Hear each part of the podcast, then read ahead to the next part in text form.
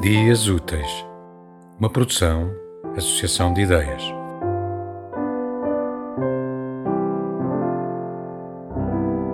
Crimes exemplares de Max Ob.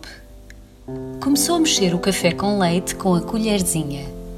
O líquido quase transbordava, empurrado pelo movimento do utensílio de alumínio. O recipiente era vulgar, o sítio era ordinário e a colher estava gasta, viscosa de tanto ser usada. Ouvia-se o barulho do metal contra o vidro.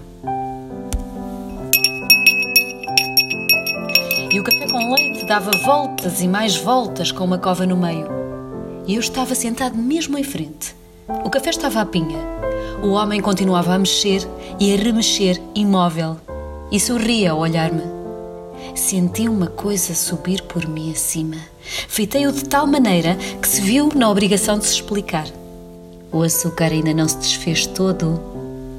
Para me provar, bateu com a colher várias vezes no fundo do copo. Recomeçou a mexer metodicamente a beberagem com uma energia redobrada, voltas e mais voltas sem descanso, e o ruído da colher na porta do vidro.